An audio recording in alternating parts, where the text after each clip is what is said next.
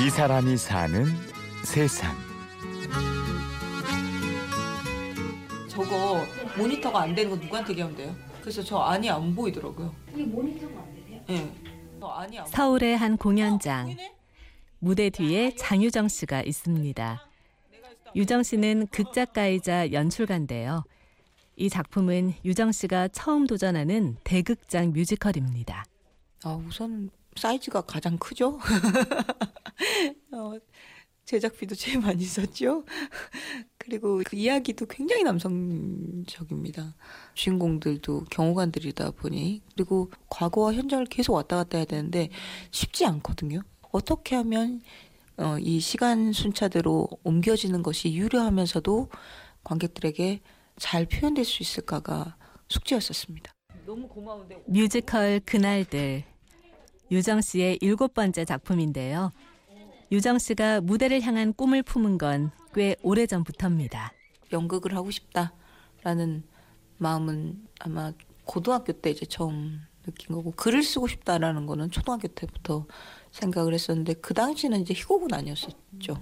그때는 가장 이제 쉽게 접했던 게 이제 시나 소설 쪽이었으니까 소설가가 되고 싶었던 게 꿈이었었고 그래서 이제 글 쓰는 과에 지원을 했었던 거고 그리고 나서 좀 더 본격적으로 공부를 하고 싶다는 생각이 들어서 이제 연출과에 다니게 됐죠. 전공을 바꿔 다시 들어간 학교. 기회는 생각보다 일찍 찾아왔습니다.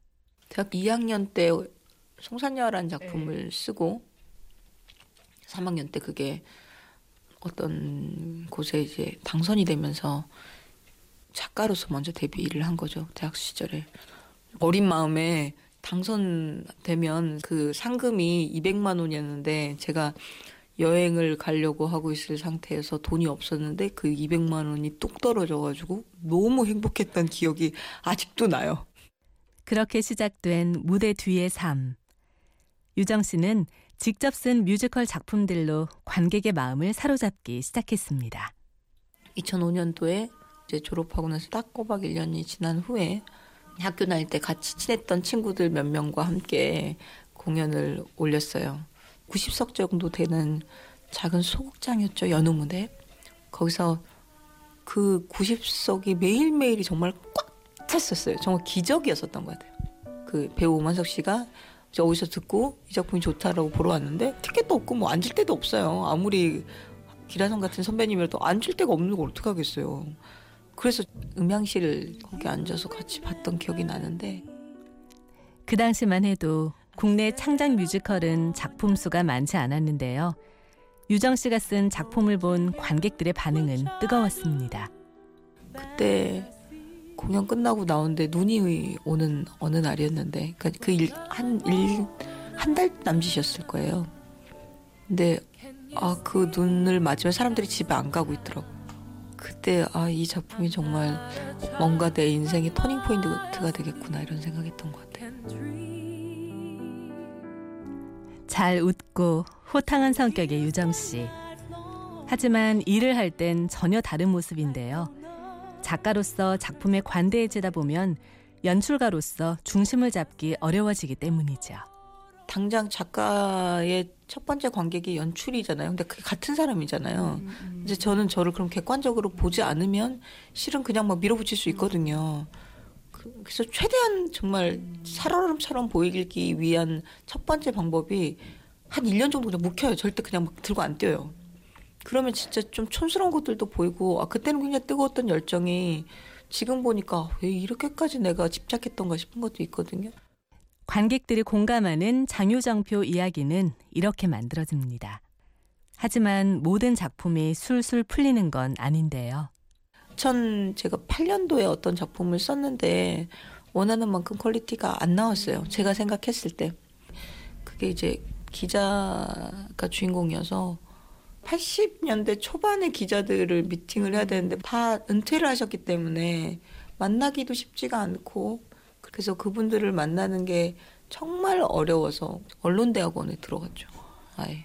다 어렵긴 하겠지만 우리만이 할 수 있는 우리 이야기를 고스란히 담아보고 싶다라는 생각이 많이 드는데 그런 과정들을 놓치고 싶지 않아요. 지금 조금 힘들더라도 어, 저는 그렇게 하나하나 처음부터 만들어가는 과정 자체가 너무 소중하고 재밌어요. 1년 동안 작품을 쓰고 다음 1년 동안 초연을 올리고 수정하고 보완해서 재공연을 올리고 나면 3년이 훌쩍 지나가는데요. 유정 씨는 작업을 함께하는 사람들과 마음을 맞추는 그 시간이 즐겁습니다.